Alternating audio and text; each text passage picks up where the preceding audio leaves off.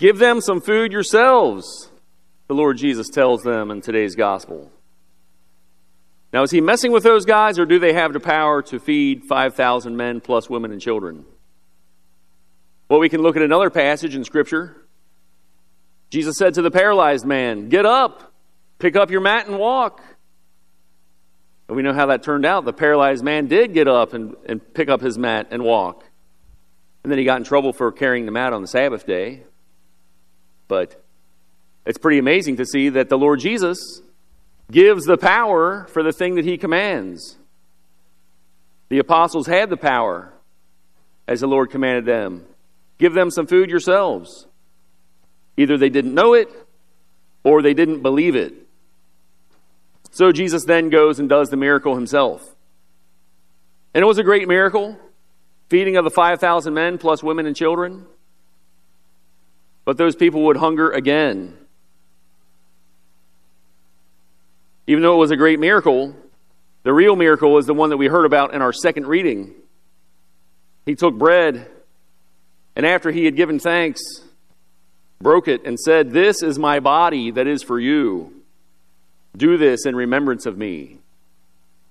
He gives us himself, his body, blood, soul, and divinity for our supernatural nourishment.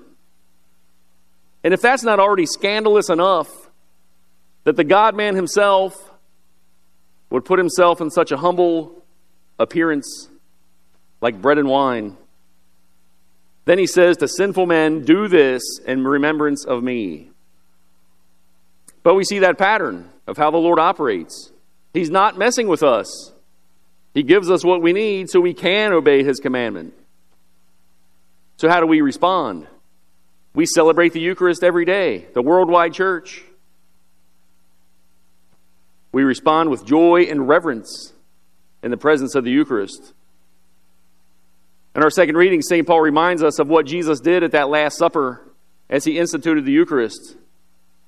The reading ended but what St. Paul wrote next is very helpful for us when we might ask, How do I respond to the Lord in the Eucharist?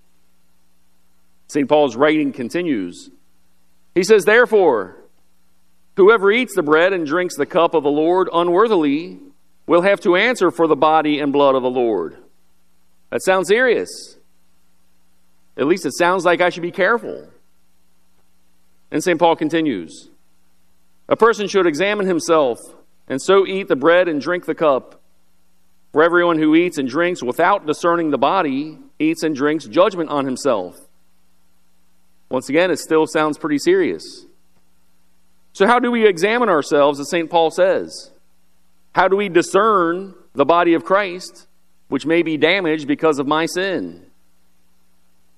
It sounds like frequent confession is the easiest way to prepare myself properly for receiving the Eucharist. And finally, St. Paul says, That is why many among you are ill and infirm, and a considerable number are dying. If we discerned ourselves, we would not be under judgment. So, the bread of life is our constant reminder of Jesus' victory over sin and death. And St. Paul shows us that the bread of life gives life if we receive properly if we're properly disposed to receive Him. As Father Larry Richards says, we don't want to turn the bread of life into the bread of death by not preparing properly. So, how do we respond? We have a desire to receive Him with a pure heart. We consider once again those nonverbals that we speak loudly in our body language as we receive Holy Communion. Our body language says, I am in the state of grace.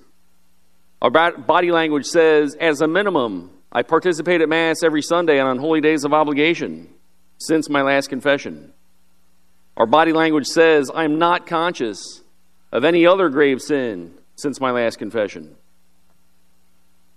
Pope Urban IV instituted this feast of Corpus Christi in the 13th century to foster devotion to the real presence of Christ in the Eucharist.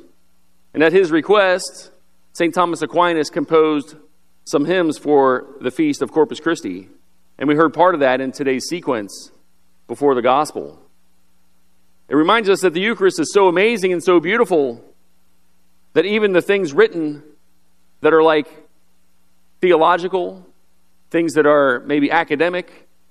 They even also have like a poetic feel to them because we're talking about the Lord's presence in the Eucharist. Even the words of our main reference book that we call the Catechism are beautiful in speaking of the Eucharist. I'll give you one example. It says, In the Blessed Eucharist is contained the whole spiritual good of the church, namely Christ Himself. So we are people making our pilgrim journey through this deserted place of our earthly exile. We enter into these sacred mysteries where the Lord still feeds us with Himself. He is our food for the journey. And by this amazing sacrament, He pledges us that glory that is our destiny. So, as often as we share in His body and blood, we proclaim His victory over death until He comes again and makes His victory our own.